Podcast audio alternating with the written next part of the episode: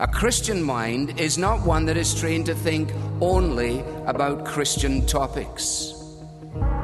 It is a mind that has learned to think about everything from a Christian perspective. Christianity provides a comprehensive view of the world. Christianity is a worldview.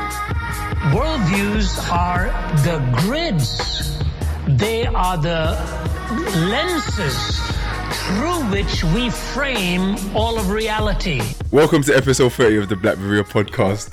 I'm Demi. I'm sitting here with Israel and Richard. Yo, yo, yo. A very hot Saturday. Yeah. Um, but how are you guys doing? You well? yeah, man, I'm good. I'm good. I'm good. What you man been up to? Um, it's been a very busy week. So I had football this morning. Thankfully, team came through. I tried to cost them the victory, but we'll leave that. We'll leave that out for now. We still won. we still won. Um, had a sports day at my local church this week as well. Very draining. And now, now I'm I'm off my six month sabbatical. I'm back to being busy on a daily basis. No, that's good, man. That's Yeah. good. How That's about good. you, Israel? Um, trying to trying to live my best life now because apparently I have to go back to work soon. so, I, but I am convinced, and I've been telling everyone this. So if you've heard this from me already, um, shame. Uh, I, I I think I I need to be paid to live. You know, How, why do you say so? that's to a live. good life. You know, yeah, just be given a salary to be alive. I'm so you know. Um, to pursue your own interests and things in life. Experientially, I think I'm coming to terms with universal basic income.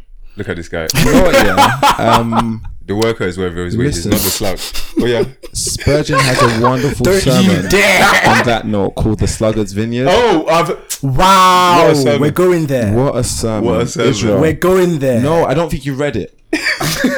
but you wouldn't be speaking the way you're speaking. Rich, how are you anyway? Listen, I had a good week. Um, I had my two year anniversary this year. Uh, Hey. Hey. About a week ago. Shout out to Um, married life. I even forgot we were at a wedding this week. Right, But Yeah. Yeah, I had a wedding this week. Mm-hmm. Um, was a groomsman there. Had um sports day at my local church as well, and also won the football game this morning. Yeah. Um, so yeah, it's been a busy week, busy week, eventful week. Um, saw Hamilton as well, which was absolutely wonderful. Nice. Like, genuinely loved it. Genuinely loved it. It was um, it's based on the founding fathers of uh, of, of America, uh, but Mm-hmm. it's like, and it's generally like a like quite a quite a black cast. Um, and yeah, I just really, really loved it. Found it particularly encouraging. And I was telling Israel downstairs, I think one of the things that really gripped me was just the kind of legacy that um that Alexander Hamilton generally uh, laid out, uh, and and and and one that he left behind, and just how you see that. Looking back now, having understood what he's actually done, you kind of see how his um how the things that he's actually built up and established have now trickled down into the U.S. economy today. right. Um, so yeah, it was definitely eventful, definitely encouraging, and definitely challenging to see what you know what a man can do in such a short life, and just challenges me with how I use how I use my time personally. I think that's a very um, poignant place to end like the kind of intro because we'll be speaking a, a bit about legacy today. Yeah, Um, we're going to be looking at two characters who have recently passed. Um, starting with Aretha Franklin, whose funeral was um, just this gone Friday, yeah, Yeah. and also Senator John McCain, um, who passed recently as well, and whose funeral is today as we're recording on Saturday. Um, but starting with Aretha Franklin, Israel, I'll just let you give like a short biography of her life. Um, Yeah. And then you, man, better be prepared for when I ask you what your favorite Aretha song is afterwards. So if you need to Google, Google now. so- Don't worry, I'm Done. fine. B. All right, cool. fine. Richard has already Googled. That's what you So- think. I'm happy. Aretha Franklin was born um, sort of just coming to the end of World War Two. Two? Yeah, 1940. Yeah, World War Two. Um, and so it was alive um, and involved the heart um, and the rise of sort of like the civil rights movement. She's really referred to as the Queen of Soul, which is, I think, is an apt um, title. Started in the church, um, doing gospel songs, continued her gospel music um, thing throughout her entire career, but really started in that in that sector. sector that sounds so weird. Started in that in that world, Yeah. and and expanded um, into soul, onto other other genres and um, secular music uh, industries and so on, and really built um, an astonishing career as a singer. Um, she was also, alongside her singing career, involved in the civil rights movement. Her father um, marched along with MLK, and she herself was involved supporting financially civil rights organizations. Um, there's even a famous incident in which she actually says that she's willing to pay bail and post um, people who were in prison because of civil rights issues and who were in need of help, and so she was willing to support with her own money um, the civil rights cause, and she would speak very expressively and vocally about her stance and her um, desire for justice for the black um, people in the states and for women as well. Um, She was. Um, as uh, we're going to come into the funeral, but as Al, Al Sharpton said, she was a feminist before feminism was even a thing. Kind Yeah. of, Yeah, um, yeah. Certainly a popular thing. Yeah, yeah. yeah, yeah. So she she she had that dual name legacy about her as being an astonishing singer, Mm. but also a very vocal and active civil rights. Um, She was an activist. yeah, essentially, yeah, yeah. yeah. It's quite amazing the stuff that you learn once somebody's died because all that I had ever really known about Aretha Franklin's career was her amazing ability to sing um, and how she kind of transcended cultures with her voice. But I didn't know the degree to which she was active in um, civil rights work um, and her support of civil rights groups and particular individuals within that movement. Isn't that generally how it always is, though, or usually is anyway?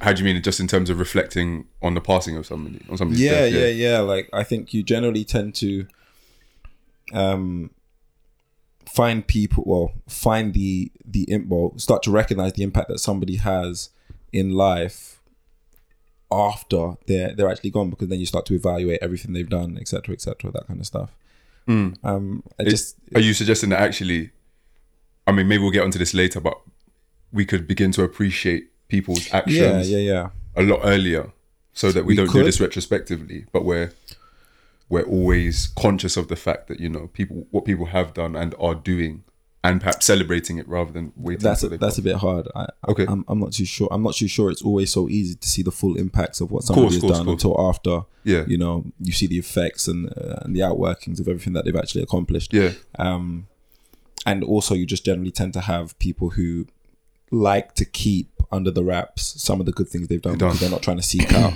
you know, um, praise or anything. They're just trying to do a good thing, Mm-hmm. and hence after they've after they've passed, etc. Somebody's probably come forward and just been like, you know, look, this person actually did this, even though they weren't willing to accept the praise for it. Yeah. it's it is something, and you find these things like eulogies and all that kind of stuff. Um, so yeah, man. Yeah. Mm. Fair, fair. Israel, moving on to the funeral. Um, I mean, there's been lots of interesting conversation Loads. about some of the individuals who took part in the funeral, about the presentations given on the day, Yeah, yeah. um, as well as the involvement of the Black Church. Hmm. Um, I mean, how how did you how did you find the whole affair? What was your kind of take on on how it played out?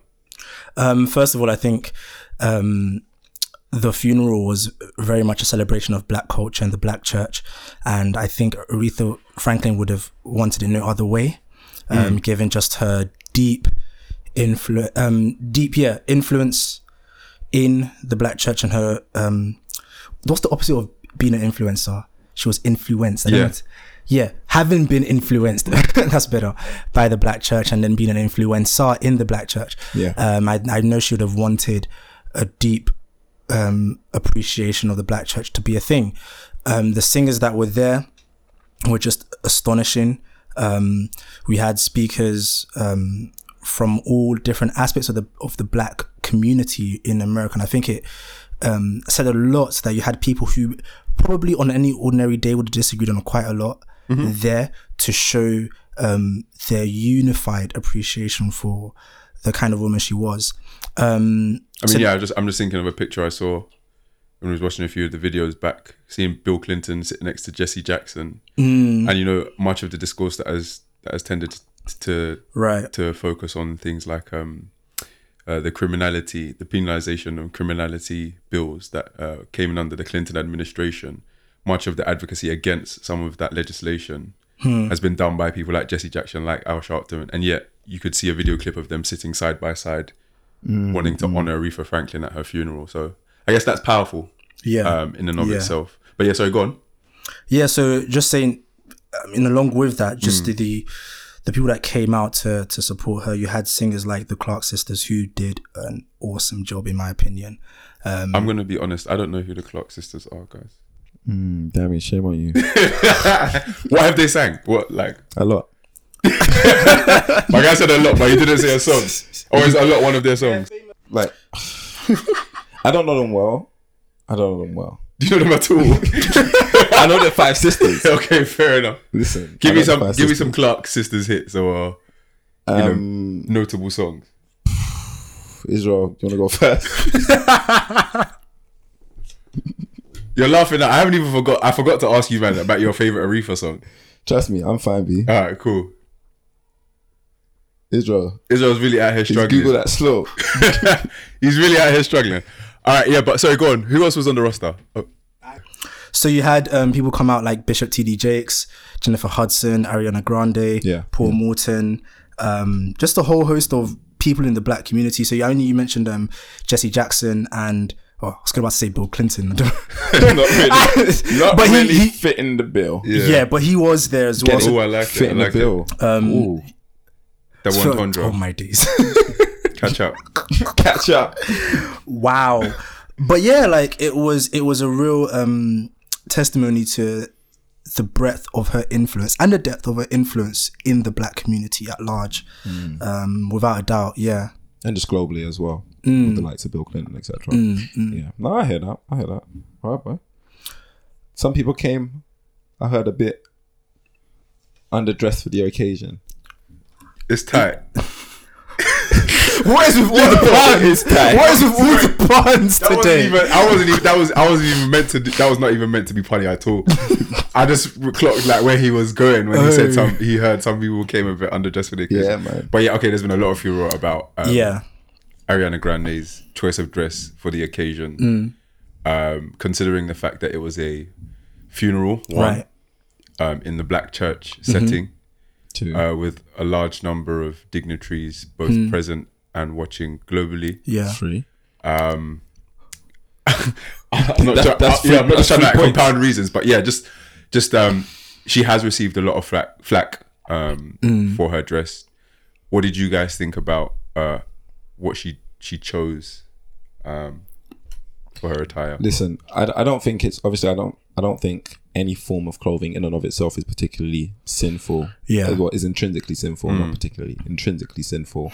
Um, it's always going to be context bound, etc., etc. Um, a matter of the heart, what you're trying to, you know, what you're trying to get across with with what you're trying to speak through your for your dressing, etc., etc. That kind of stuff. Um, but what I will say from the jump is that it takes a lot for secular society to jump at something as immodest.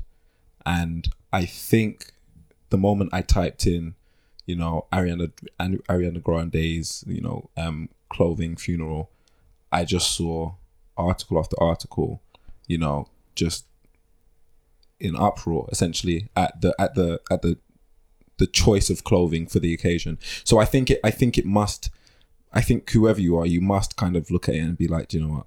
Maybe at the very least it was inappropriate for the occasion. At the very least. What do you think is wrong? Um, I, think yeah. So, so I think I pretty much share the same sentiment. I I was thinking specifically along the lines of the um, appreciation and celebration of the Black Church, and just thinking like. In, as as Danny mentioned, given the kinds of people that were present, Yeah. um, some of the leading figures in the black church and so on, and given the tradition of the black church, I just felt like there was a bit of a disconnect in the sense that there was an appreciation of the context. Um, so I, I'm not opposed to the dressing in and of itself, like you said, but I did I did really think, um, you know, probably not the best for um, an occasion in the black church, especially an occasion where you're celebrating one of the key figures in the black church and the black community. Um, yeah, it, it's one of those things where it could have easily been avoided by just wearing something else that would have been just as awesome in terms of Yeah. style and design, Yeah. but yeah. that wouldn't have led to any of these conversations. Not that she isn't free to dress however she wants. But you know what's mad? that- that- I wanna you know make that clear. mad?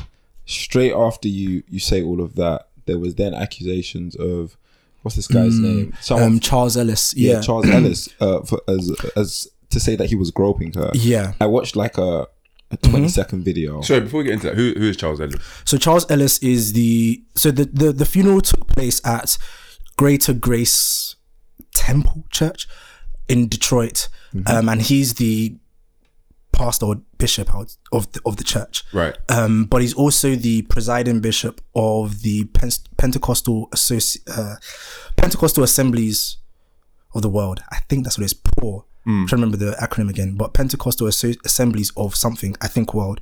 Um, a massive uh, black Pentecostal denomination.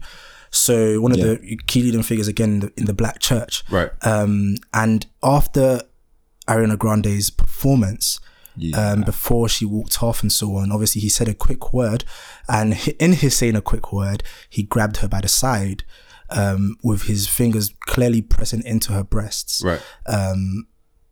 And was you know making remarks as obviously in his I think his intention I think he would say was that he wanted to thank her for what he was what she was what she did in her performance but there was a lot of uncomfortable It was quite she handsy. was yeah she was leaning away clearly looking uncomfortable Yeah. um he was very cheeky and basically saying that he thought she was uh, an option at Taco Bell um when she when he saw the name Ariana Grande on the on the um, Yo. schedule For those of you who can't see Dammy's face right now, Yo. it's skewed in one direction. um, sorry, Rich, what were you gonna say? Yeah, man. I just think it's mad handsy. I think it was mad. Like, I don't even brave is not the word. Like, Yeah. it's you know, it's, like listen, it's it's not even that this is how he acts privately. this was Like- on the oh Like that's that's the kind of that's and it's it's slightly it's slightly worrying to be honest in my mind. Mm-hmm. Just because mm-hmm. if you're if you're so able like to be So comfortable. yeah, so comfortable, being so, at- handsy at peace yeah on somebody you probably don't know. he do, like he was even saying that I, I didn't know about your name until I saw you on the program like you Yeah. do, like you you generally don't know each other and then you grab her and then you start making jokes about how she's an option like Taco Bell and then she's trying to pull away and in like some like uncomfortable Yeah. laughter and you're grabbing her and pulling her close again and not letting her go like and then after you had the nerve to say you weren't groping like Mm. that's that's quite like and his mm-hmm. hands were quite firm like she was moving Yeah, quite a lot yeah. but he, He held- wasn't budging. yeah but he held her quite not. firm like I'm, I'm mm. not gonna lie it just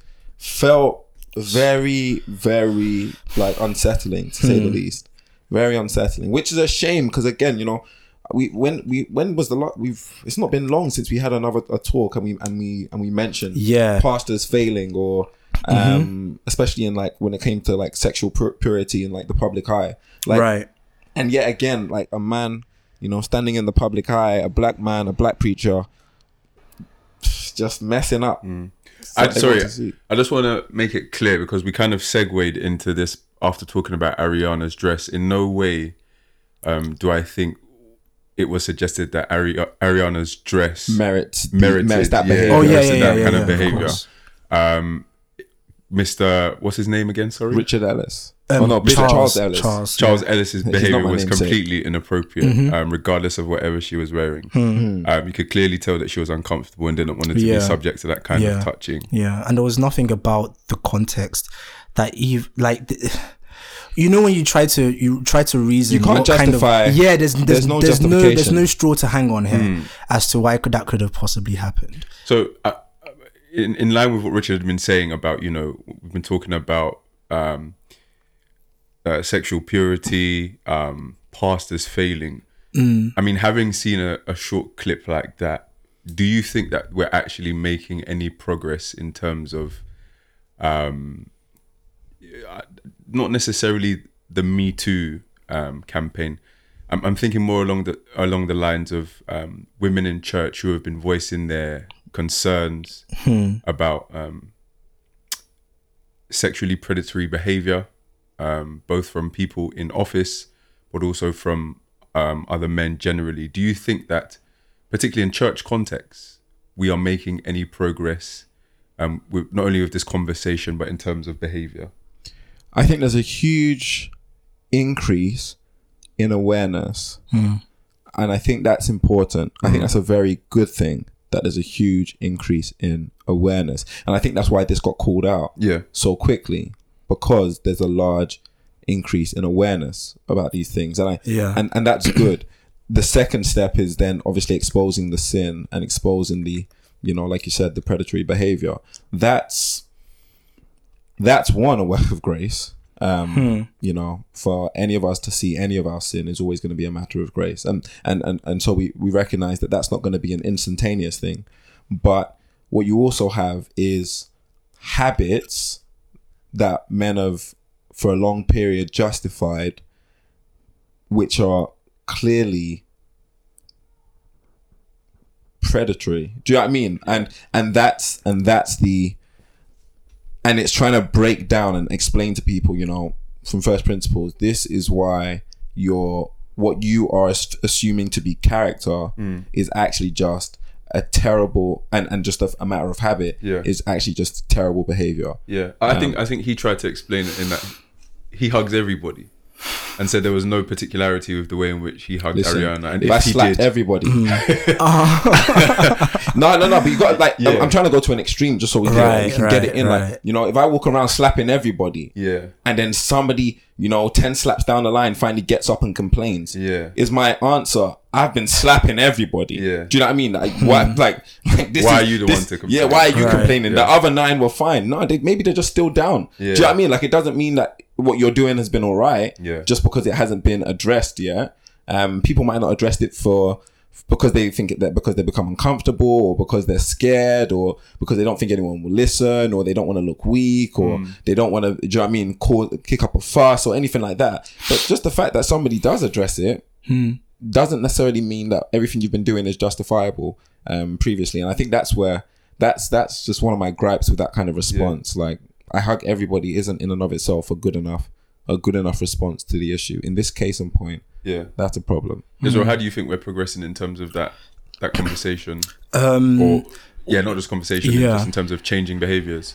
And what's interesting is today I was actually listening to a podcast, which I would highly recommend, the Ezra Klein Show. Okay. Ezra Klein is the uh, senior editor um, of Vox, um, VOX.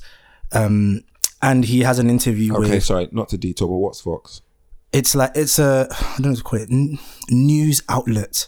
So like Washington Post. okay and cool cool New York Times, kind of, yeah. Cool. Um, and he had an interview with Anand uh, Girid, Giridharadas on the elite business world trying to change the world. One of the things he mentions, so the reason I mention this Yeah. is this is the point.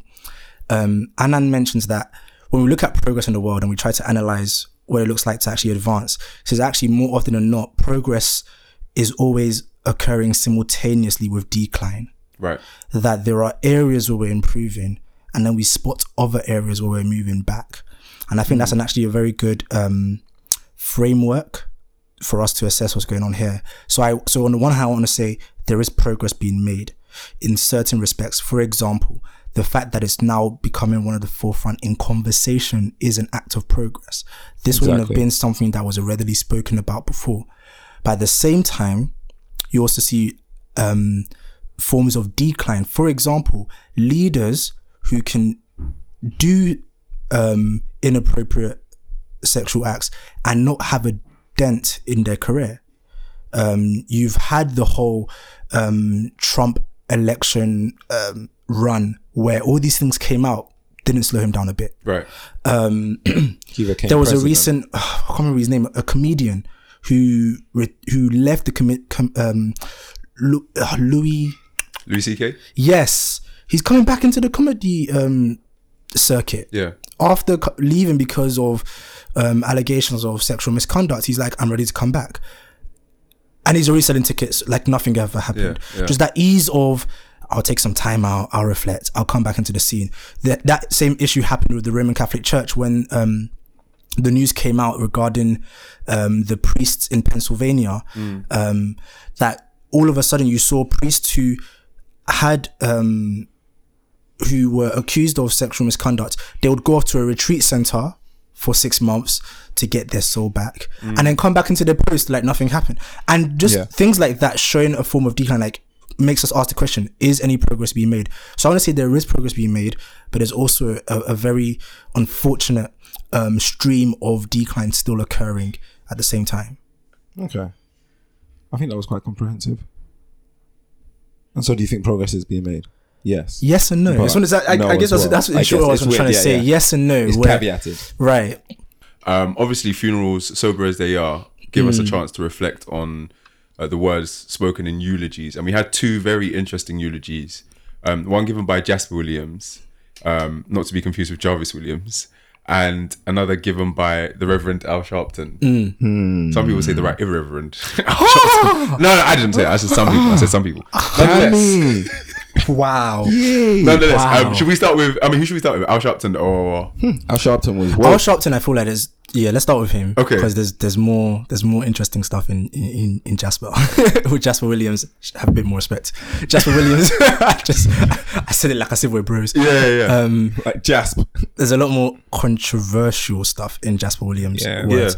B- So yeah, with Al Sharpton, he, you know, he gave a very, I think it was very good eulogy in principle and speaking. He was speaking specifically, or primarily, sorry, at um her legacy as um, a civil rights activist and her role in the civil rights um community, in the civil rights movement. Sorry. Yeah. Um, and one of the things he mentions is, you know, that recently he had spelt um, respect wrong, and everyone was making a scene out of that. But he wanted us to take the opportunity, us being the people in the in, at the funeral present, to teach Donald Trump what respect actually meant.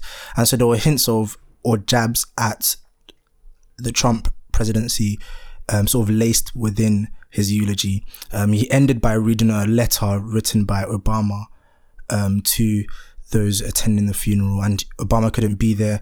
I believe I don't actually know, but I believe because he was at John McCain's funeral, Funeral, in Washington, which was the day apart, and Detroit, Washington D.C. I assume are very far apart. Um, and so yeah, there was there was a lot of like you know so um, Trump when Aretha Franklin had passed away made a tweet saying you know oh she used to work for me, and Al Sharpton quickly corrected him saying no no no no no she performed for you. I'm trying to do the black African American voice. If you can't tell, it's going horribly wrong, but it's cool. Um, shout out to my haters. I know you're hating. Um, Sorry, go on, go on, go on. yeah, she said, no, no, no. She didn't work for you. She performed for you. She worked for us, and everyone just stood up. So She giving her, performed for you. she worked for us. us. Yeah. Yeah. that wasn't better than mine. Don't worry. I know what you're trying to do. Yeah, but yeah, yeah, but it's okay, on. bro. I'm telling myself. um, and very, you know, being clear in, in terms of like, I think Sharpton really, really wanted to make a clear statement that Aretha was for her people, Right. As in the black community, Right. And that she's not a tool for you to co-opt, Yes. because she's now passed away and try and slip your name under under the um, ballot as part of this group. No, no, no, you and her different. Don't get it confused. She was for us. She worked for us. She supported our cause, not anything that you're supporting at the moment. So very sort of clear political statement and stance. yeah, she essentially helped to progress the black community, Mm. and essentially he works largely in antithesis. Right. That. And that's the and, and I, I found it to be quite. He a, being Trump. yeah, in this Yeah, in yeah. this in this situation, and I, I guess uh, I guess that's what um Al Sharpton was kind of Mm, trying to allude to. I found him just to be wonderful with words. I'm telling He can you. speak. I'm telling you. I think there was one particular line where he was just like he was explaining um how his mum used to tell him something about she'll meet him at the exchange. Oh, at the exchange in heaven, and Yeah, she was like, "What is the exchange?" And he's like, and she was like, "When you go to heaven, you pass through the golden gates, you go to the exchange where you." Give your crown and you get a crown. No, Uh, no. no. Oh, This that is was wow. Really By the way, and you know what's jokes, yeah? He took it away from me. Yeah, I'm I like- know. I'm like, I'm like, I'm gonna let it slide. Yo, I'm gonna let it slide. your delivery was so awful there, Take man. two. I know his, his delivery was awful. Yo. Anyway, so back to my Can you analogy. see the hate? Back, back to my analogy. but- so but yeah, my- my- essentially, what happened was he was talking about an exchange in heaven, and ultimately he was saying that like his mum used to say to him um, that when they get to heaven, do you know if I need a story? no pressure in it because you've got this, haven't you, Rich? Bare stress in it. But the long and short of it is the way the man ended yeah, was sweet. the man is sweet. He's sweet with the words. I don't even want to plagiarize him. you just don't want. I'll take two because I, I, I haven't got, I haven't got any shame. stop it, stop it. She said, his mom to him, "You give your cross, and you get a crown." I way Idris got it down to the final five words. I wasn't gonna play it out, so there wasn't an error. And even those five But yeah, and and, and delivered you it know- with more vigor than you ever. Anyway, but he, he really emphasized that um given the cross the suffering that she went through and, and he was trying to emphasize like look you're getting your crown now um mm. and it was just nice to hear. you know that reminder. yeah. Literally, there is in heaven. There is no more cancer. There is no mm. more pain. There is no more mm. suffering. There is no more fighting for justice. You know, God is ultimately the source of all justice, and and, and it was just and, and and He removes all our pain, He wipes every tear from our eye. It was that. It was a beautiful kind of.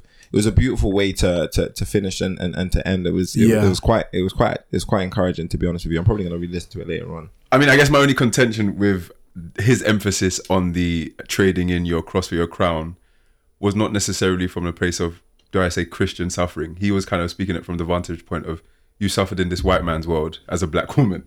I'm not gonna lie. I don't think cancer is a white man's disease. exactly. Well, that's that's what I'm saying.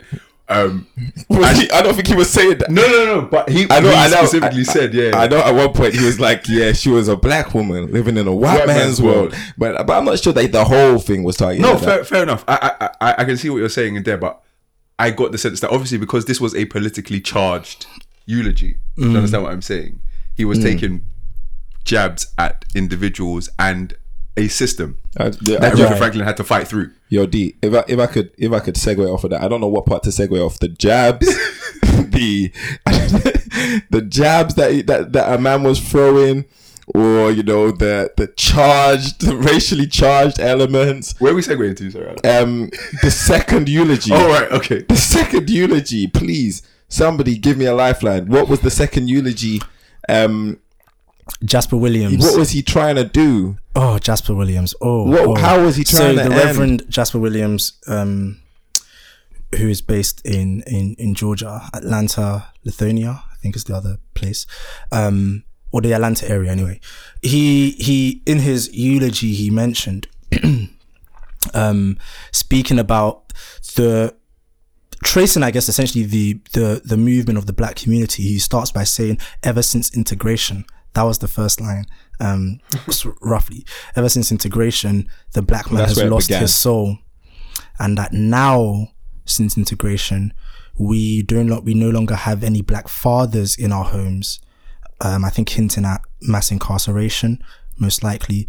Um mentioning the fact that 70% of our children are raised by single mothers. And he was saying, you know, these are beautiful black women. However, it's one of the things he said, again, roughly quoting, it's a paraphrase, but he said, That the um, one as- thing that the black woman Yeah. can't do is raise a black boy To be a man. A black man. Yeah. um, again, really charged statement there. Yeah. And then spoke about Black Lives Matter. And he was saying, people ask me, do Black Lives Matter?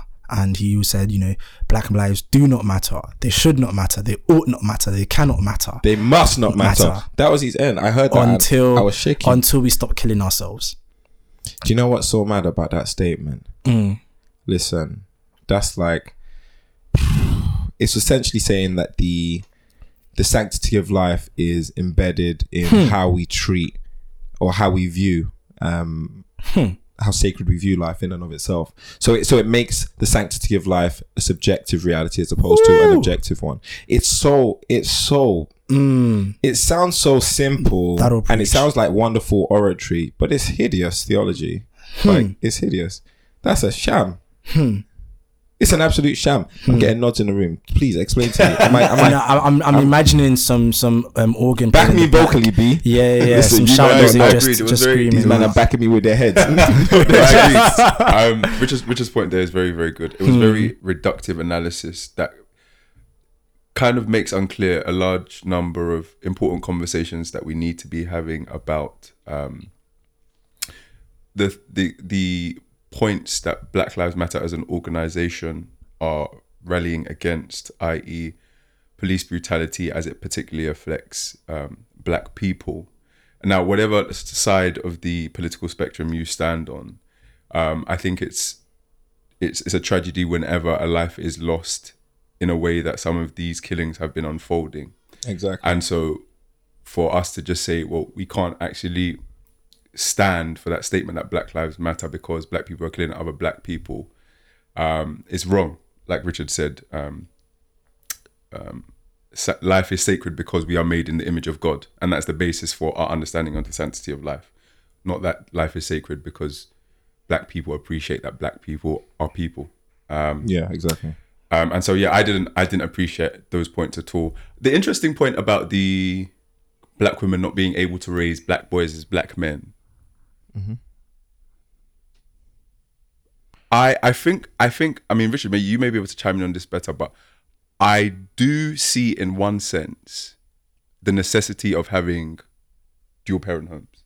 I Yeah. that. That's a biblical Yeah. the, the biblical emphasis By for, de- by design. by design, yeah. we're different because by ourselves we wouldn't be able to fulfill the full mandate required of parents. parents, yeah. Um, so yeah, that's definitely a reality. Yeah, I can- and and and I appreciate that much. I'm not sure how much of that reality he obviously I can't speak for him, and so I'm a bit more careful when dealing Yeah, with that point. yeah. But I, so I don't know how much of that reality he's he's appreciating when he says, you know, that black women can't raise Yeah. black boys to be black men. Because in one sense, right, a black woman could Yes, raise yes. a black boy to be a black man. Theoretically, she could teach him absolutely everything.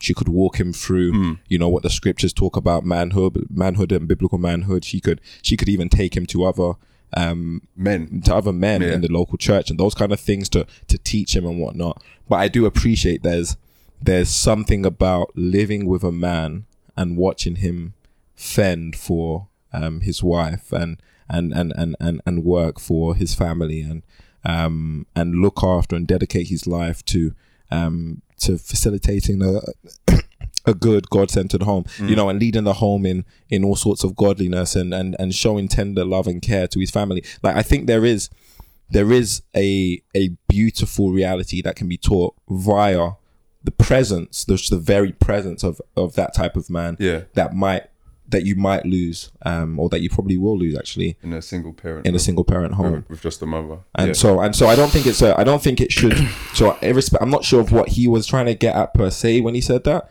but I don't think it should point to an inadequacy in the black woman that is in any sort of way um saying she can't teach um cognitively yeah, a young um, black man. Yeah, a young black boy. a- Yeah. a young black boy um, that a, a, that a, that a black man can't do that Mm. can do, you know. Um, but I do think that in terms of leading by example, there are certain things that are probably, yeah, yeah, that she are probably replicate. Yeah, she wouldn't be able to replicate by herself. You know, she can she can physically lead by example a daughter and show her how to be a woman, and a man can't do that yeah, um, and simultaneously, um, yeah, she she can't. A man can't. Do you know what I mean? Can't walk like a woman. Can't walk like a woman and teach a woman how to do how to how teach a girl how to be a woman. But at the same time, in one sense, but though he can also, um, cognitively speaking, walk her through all the all the concepts as to what a woman is and how she should be, etc., etc. So yeah, I think it's a I think it's a, I think it's a valid point in a sense, but it, it does depend on what he meant, Right, and, and that is that is quite important. I only saw a snippet of the whole thing, so I didn't see. I so I saw that line, but I didn't actually see the kind of context from which it emerged. I, um, given the context, I don't know if it was appropriate because it was, it's the kind of statement that needs expansion. yeah. Like, so you, what you've just done now is what he should have done. But, then, given the context, he can't do Did you that. did you did you hear the whole thing, or did you hear the? I heard, I heard uh, one of the the highlight clips? immediate context of it, and again, it was you know the immediate context being the decline essentially of the black community post integration. But I, I think you were alluding to this more widely, as in why was this the time to raise this conversation? If you understand what I'm saying, as in at the funeral, why was it Aretha Franklin's funeral Right. That he chose is- to- that he chose Yeah. to posit this kind of conversation? Not one that's not one that's not worth having. But are you asking whether this was the appropriate Yeah. yeah, time Yeah. To, to raise it? um, given so you know the brevity of eulogies, Mm-hmm. um, you can't exactly expand on your points. Um, given the sensitivity of the topic. Yeah. Like just even if you were doing a two hour, three hour podcast on it, you, you still like there's still there's a lot struggle. to unpick. Yeah. There's the history, there's the theology, there's the sociology, there's just so many aspects and dynamic features to this topic that I just wondered why now Yeah. kind of thing. Like Yeah. you know, did it have to be in that eulogy? Um, and would your eulogy have lost any impact if you had left it out? In my mind, I would have, I would have thought it wouldn't have lost any impact. Yeah, I'm agree. You didn't need to say something like that because now, what I guess, and obviously this podcast is a, is a, it's a prophecy of that. It spawned a lot of conversation around. Okay, what does he mean? What does it? What what does it mean generally, apart from his words, just as a reality? Um, and there isn't the space for him. So, like Richard was saying, I, he can't. Richard can't speak for him. Yeah, yeah. So there isn't the space to really understand what he meant fully because it is an, is, is a concise statement as opposed to an expanded um, dialogue, monologue, whatever. So, guys, thank you for listening. Um, just a quick word to mention: this is the final episode of season three of the Black Berea podcast, and we know a lot of you have been trying to reach out to us both personally and on our social media um, spaces, requesting and asking us if we're going to be doing any live events. And we're happy to tell you that we are currently working towards having our first Black Berea live sometime this November. So keep an eye out on our social media platforms. That's Twitter forward slash Black Berea and Facebook.com forward slash BlackBerea. If you're part of the mailing list on our website, blackberea.com, look out for something in the post very soon. Um, we're excited to be working towards this, and Lord willing, it will be a wonderful time of learning, fellowship, and we look forward to seeing you. So, guys, look out for that. Um, more news will be coming out about it soon. Back to the podcast. So who's the second character, Dami, that we're talking about now? um, Senator John McCain, um, who was from Arizona. He died age of 81 after a long-term battle with brain cancer. Wow. Um, this guy, decorated war hero, he'd um, spent five and a half years in a North Vietnamese camp after his fighter jet was shot down. Um, He was the- captured. during the war, and he was captured. Yeah. Um, but almost 20 years later, elected Arizona's junior senator. Um, and he then went on to run for president of the United States the first time in 2000 when he lost the nomination for the Republicans to George W. Bush. And again in 2008, where he won his party's nomination, but was defeated in the uh, run up run in the election run against um, the first black president of the United States, 44, Barack Obama. Yeah. Um, but I mean, even after that, he still pursued his political career in the Senate, um, and he was really passionate about stuff like strengthening the military um, and immigration reform. Um, but I guess one of the reasons why we're, we've been concerned to talk about John McCain, and perhaps it ties into some of the conversation we had about Aretha Franklin surrounding some of the discourse of, of Donald Trump in his tweets about her and how he's tried to co-opt her for his own uh, emphases, is what we've learned from John McCain's political career and life Yeah. um, following his death. So, I mean, if anybody, I mean, Yeah, um, I guess just as a brief thing from from what I've seen, uh, like the more reading up I've I've done on him, it seems to be that he was quite the quite the peacemaker. Is that is that the right word? Um, I know that in 2013 he met with the rebels in uh, in Syria, um, and that actually made him the highest ranking elected official from the United States uh, to visit since the conflict began um, in March 2011. Uh, you know, I think at Barack Obama's request, um, McCain and somebody called Lindsey Graham uh, arrived. Well, they went to Cairo uh, to meet with an Egyptian, the Egyptian interim leaders separately with the Muslim uh, Brotherhood leadership. Like there's, there just seems to be that constantly seems to be the theme of his life. Um, constantly visiting uh, visiting places like northern Syria in, in 2017 and, and and all these kind of places just to try and establish uh, connections between the United States and these countries to try and uh, help in terms of uh, engage conversation for things like the talks of peace. Um, it was it seemed like he was quite influential in that in that kind of space, which is you know quite a quite a wonderful like legacy to kind of leave behind when people look back at your life and they just see that you were one who was constantly seeking peace.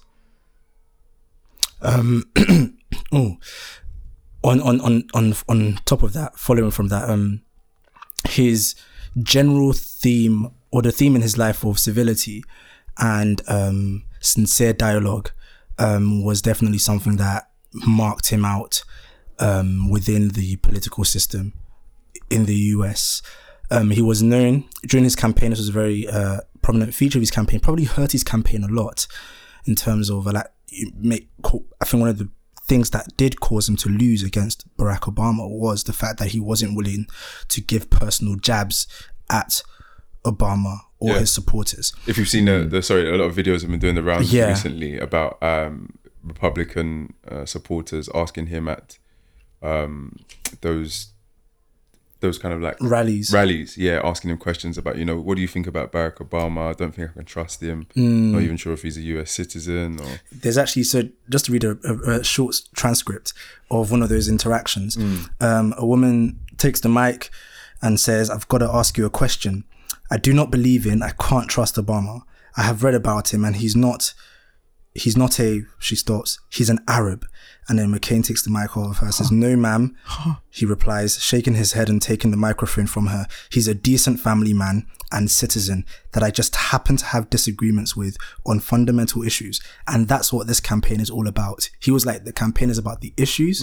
It's not, about the people. Yeah, yeah. Speaks And- well. yeah, yeah, and that's and that's a and I think for our given our cultural movement specifically, that's one of those things we need to keep in mind that issues are important. We should not dumb down in politics, in theology, in culture. We should not dumb down the issues that need to be discussed, but we need to be clear in saying that there are fundamental disagreements we need to talk about. Yeah. but that is very different. Just attacking people and their personhood because we disagree with them on issues Exactly. just because you disagree with Obama doesn't mean you should, um, f- you know, drag him through the mud, drag his family down, say he's not even a US citizen. Because obviously, what she's implying when he says he's an Arab is that he's a Muslim guy who, you know, like the whole. Who's pro terrorism, etc. yeah, like the whole Trump thing with um not being born in the country, he's illegitimate. He shouldn't be like. Don't do that. Yeah, focus on the issues. Do you know what's crazy as well? I think on the flip side, you want to also recognize that you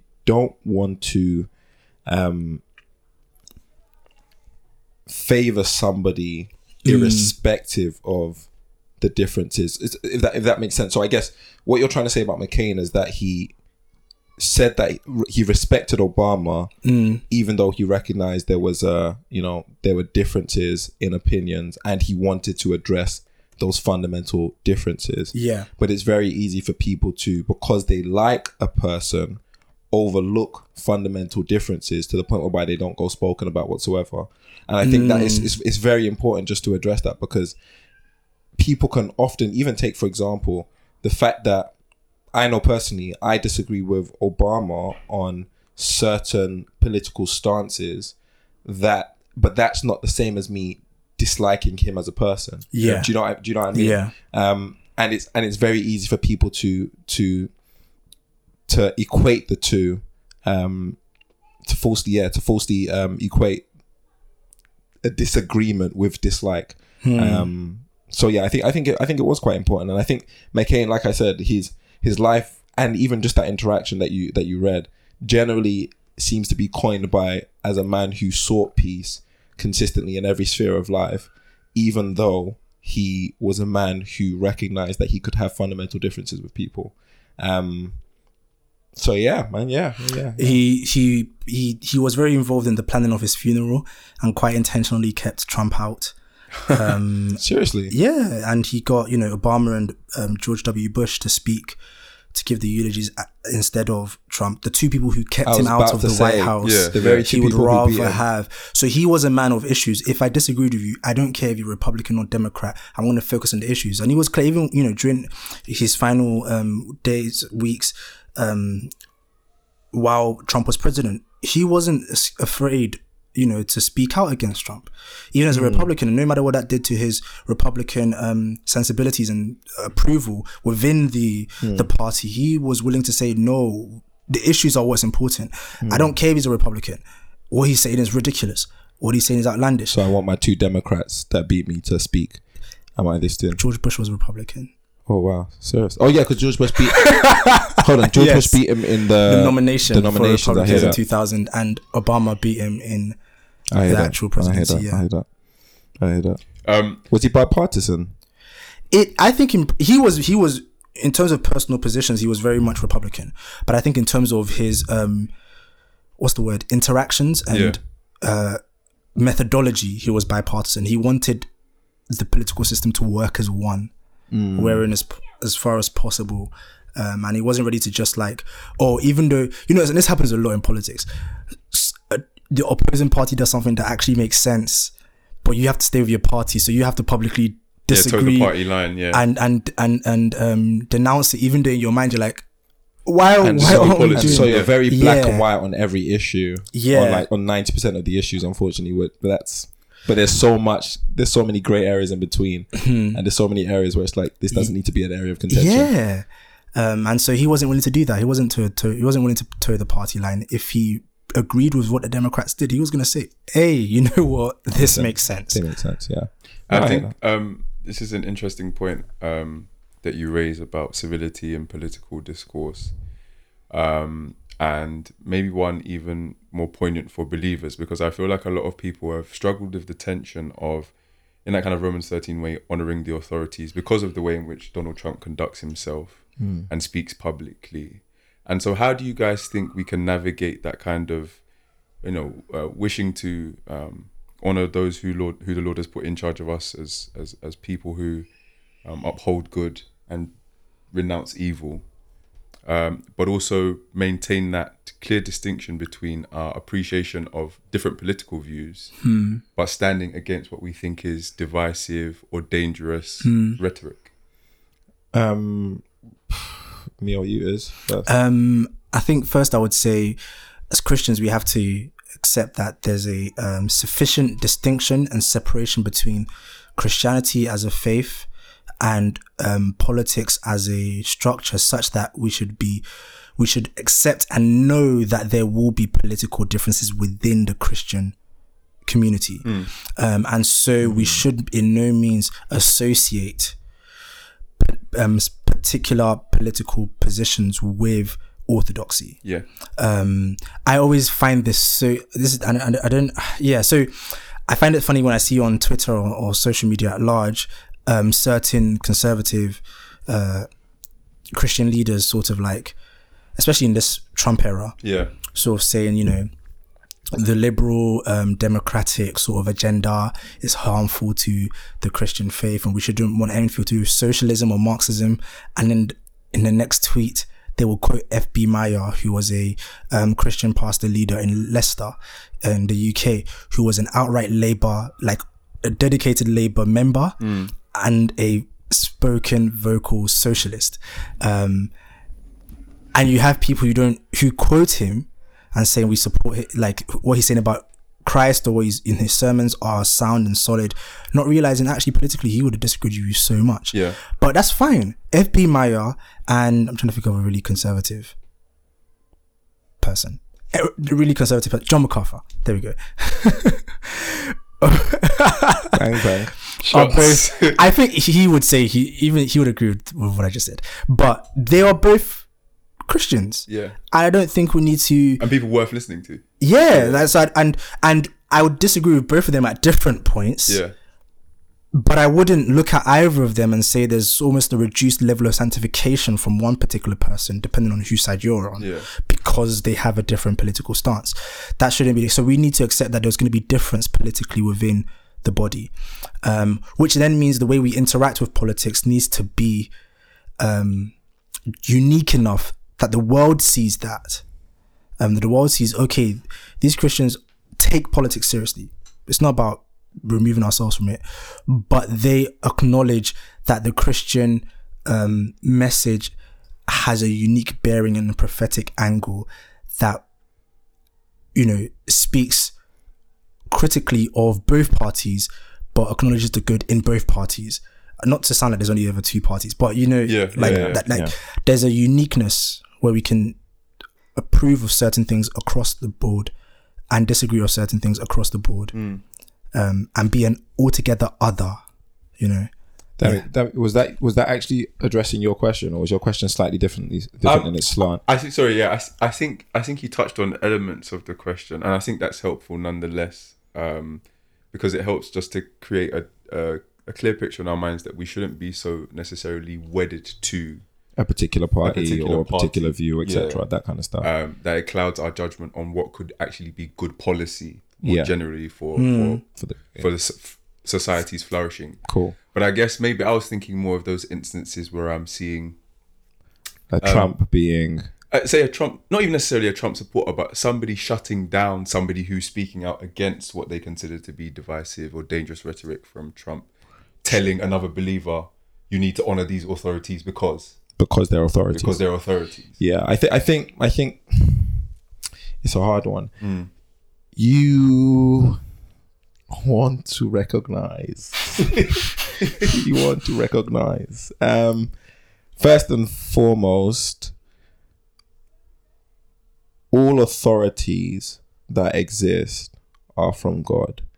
Um, and again, similar to how we were speaking about the sanctity of life, we could also apply to this in the sense that the authority that has been um, bestowed to the people is direct uh, to, to those in positions of power has been directly bestowed by God, um, according to the scriptures, and that's that means that when all is said and done in the Lord's providence, He has placed them there, and they have no authority apart from that which He gives. Yeah. Um, and so once you, from the moment you recognize that their their authority is wedded to the fact that God has given it, as opposed to the fact that they have earned it, um, because they are particularly holy in, in, in some sense, or do you know I mean, or they possess per, uh, certain virtue, etc. Then it changes the way you interact with them, I guess. For example, I know I've grown up in an area where there's where I've been taught to be very hostile towards police, both by the people in the black community generally and also through experience, um, just by being mishandled, mistreated by police generally, etc. Yeah. Um, nevertheless, they are there to bring about justice. You know, I'm not gonna lie, yeah, my heart is shaking as I'm saying it because I'm thinking through situations, even more like, even not just when I was young, but even like recently. You know, um, for example, I actually remember a day where I parked up. Um, I was driving down my own road Yeah. And I parked up in front of my house. Um, damn, were you in the car that day? I was in the car. Maybe that's why. Anyway, I was, parked, I was- I was parked up before, in front of my house, and I had like it was it was Dammy and I think, and I had three other guys in the back of the car, and and so there was five of us. We were all black.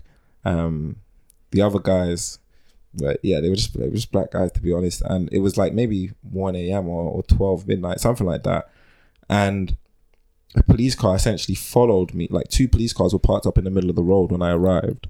Um, and they moved out of the way to let me through because the road was quite narrow. And then essentially the guy followed me all the way home. And then when I got to my door and I parked up, the guy literally said, "What are you doing around here?" Do you know what I mean? And it was just like, Bruh. and it was like, I was like, bruv, I own the house. Yeah. Do you know what I mean? Like, and these guys just literally walked away laughing because all of a sudden it was just like, do you know what? They actually can't.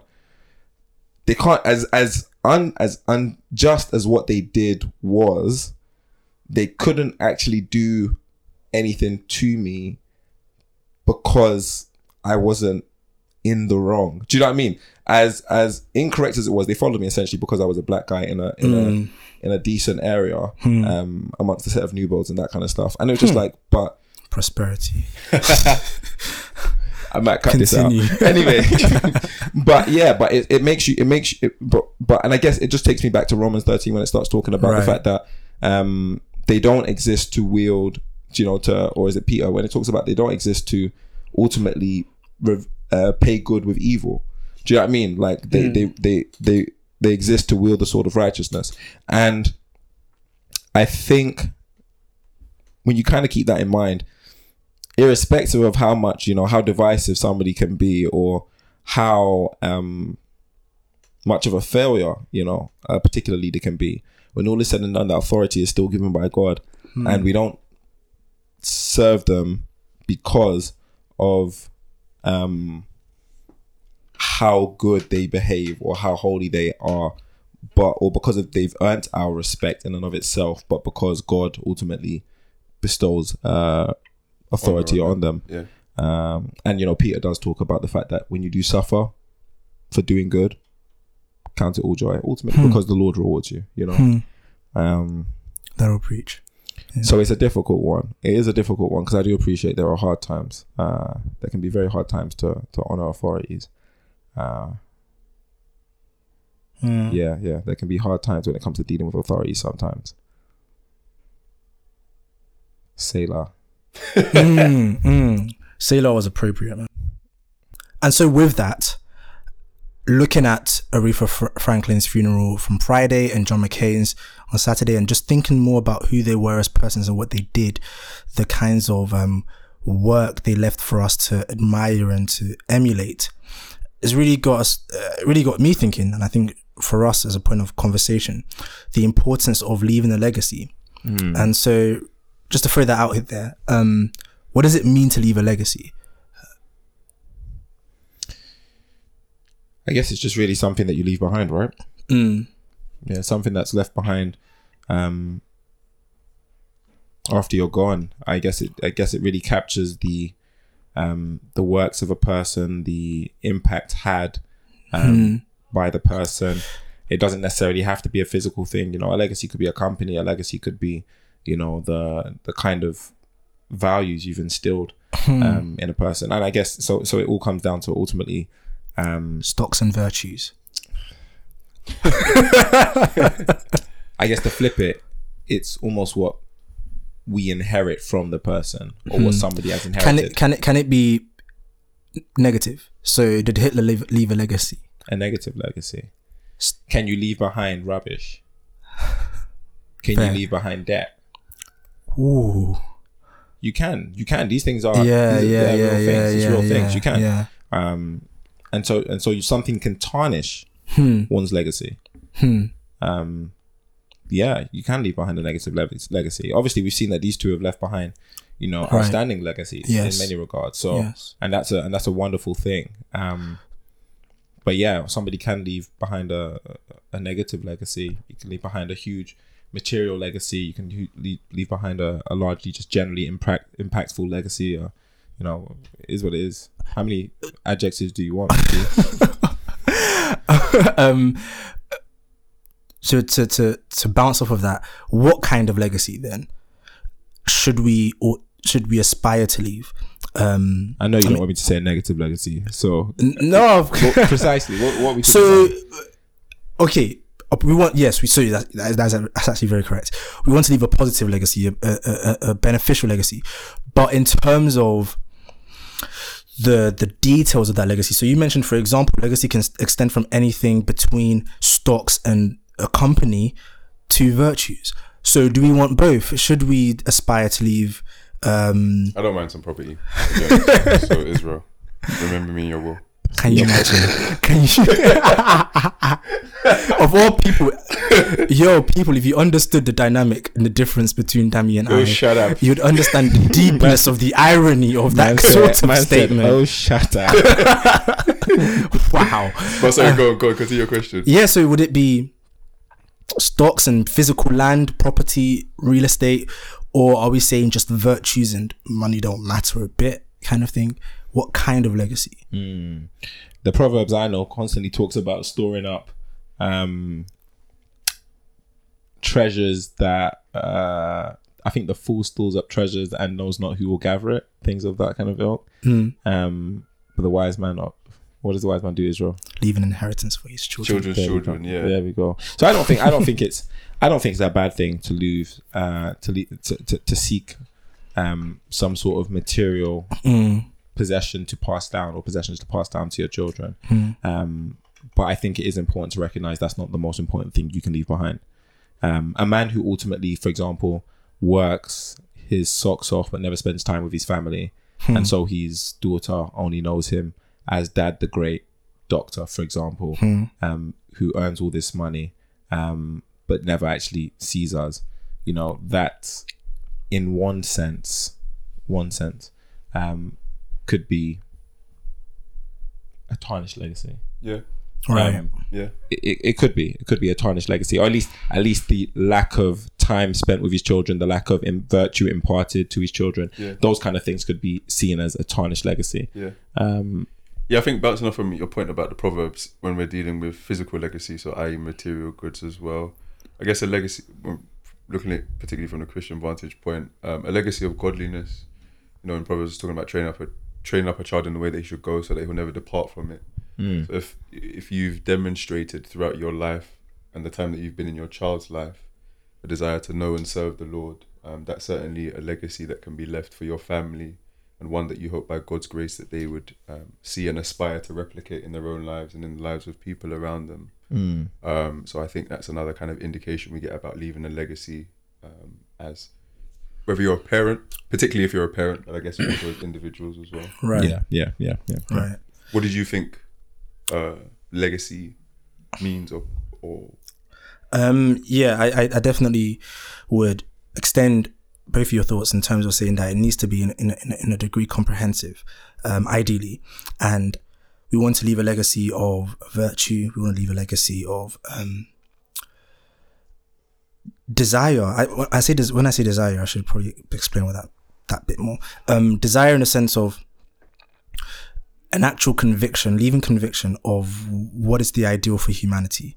Um, so at its at its root, that looks like a gospel legacy, um, and then drawing out of that root the the the the trunk and the branches and the leaves, what that will encompass is um, an outspoken um, desire to see humanity progress, to see um, social ills addressed, to see, as James said, um, the orphan and the widow looked after um, as as, a, as an exemplar of pure religion.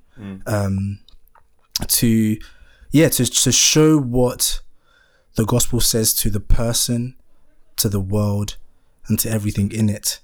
Um, I you know I'm I'm so for I'm so down for physical legacy as well. Listen, We know.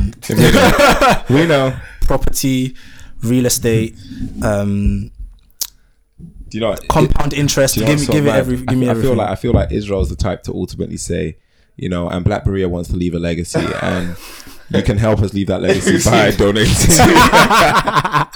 that is so Israel. My goodness. I won't fight it. I won't That, fight my it goodness. But no, I think I think you made a good Yeah. point, and I think I think there's something that we don't want to miss, um, and I don't, and I hope isn't missed as as as myself and Dami spoke. Um, when we talk about virtue and those kind of things, we're particularly um speaking about you know virtues, the virtues of faith, the virtues that that stem that that that reside within the Christian reality, um, and the virtues that really ultimately birthed out of the fruit of the spirit.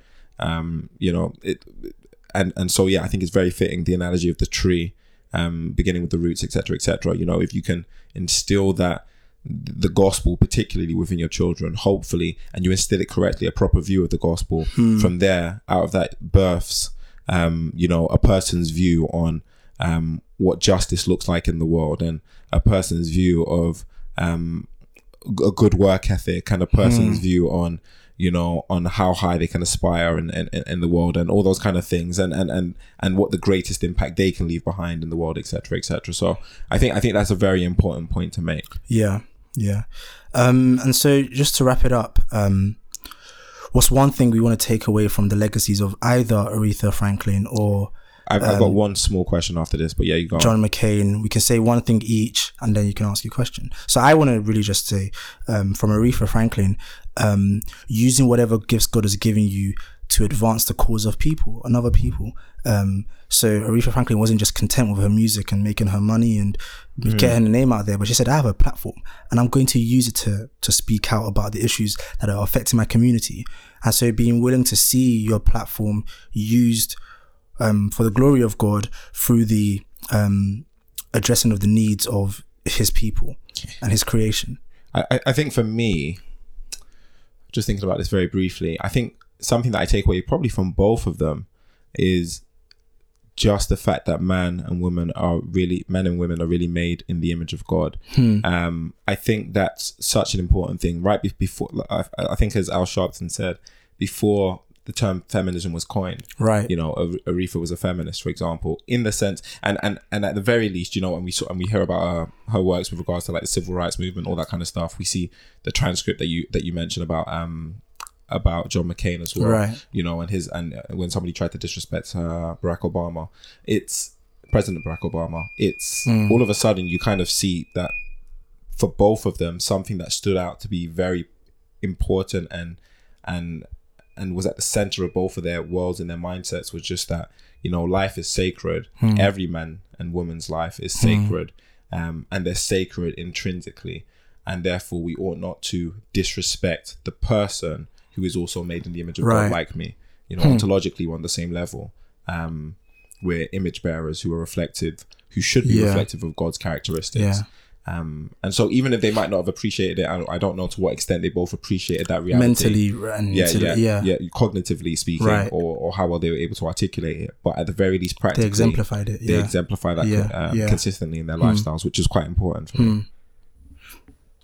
Dami. Um, I guess yeah. I'll having you you having spoken about Aretha and you kind of touched on both of them. Um, I'll refer back to the point about um, civility in discourse, not just purely political, but just generally where you disagree with people.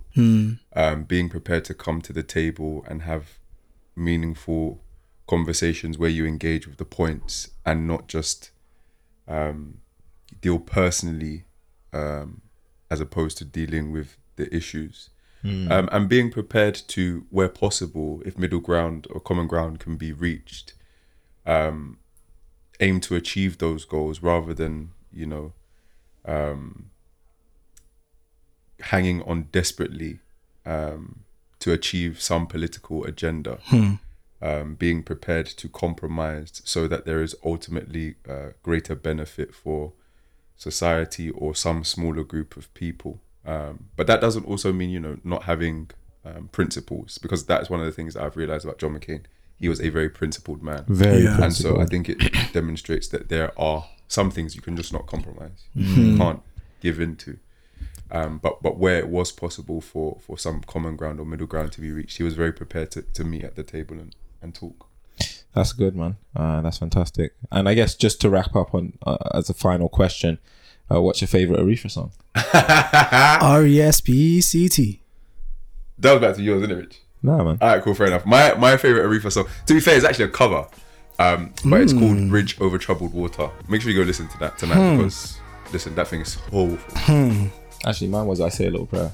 Oh, tried it. prayer for you. and on that note, guys, thank you for listening. Yeah, yeah, yeah. Cheers, yeah, guys. yeah. Yeah.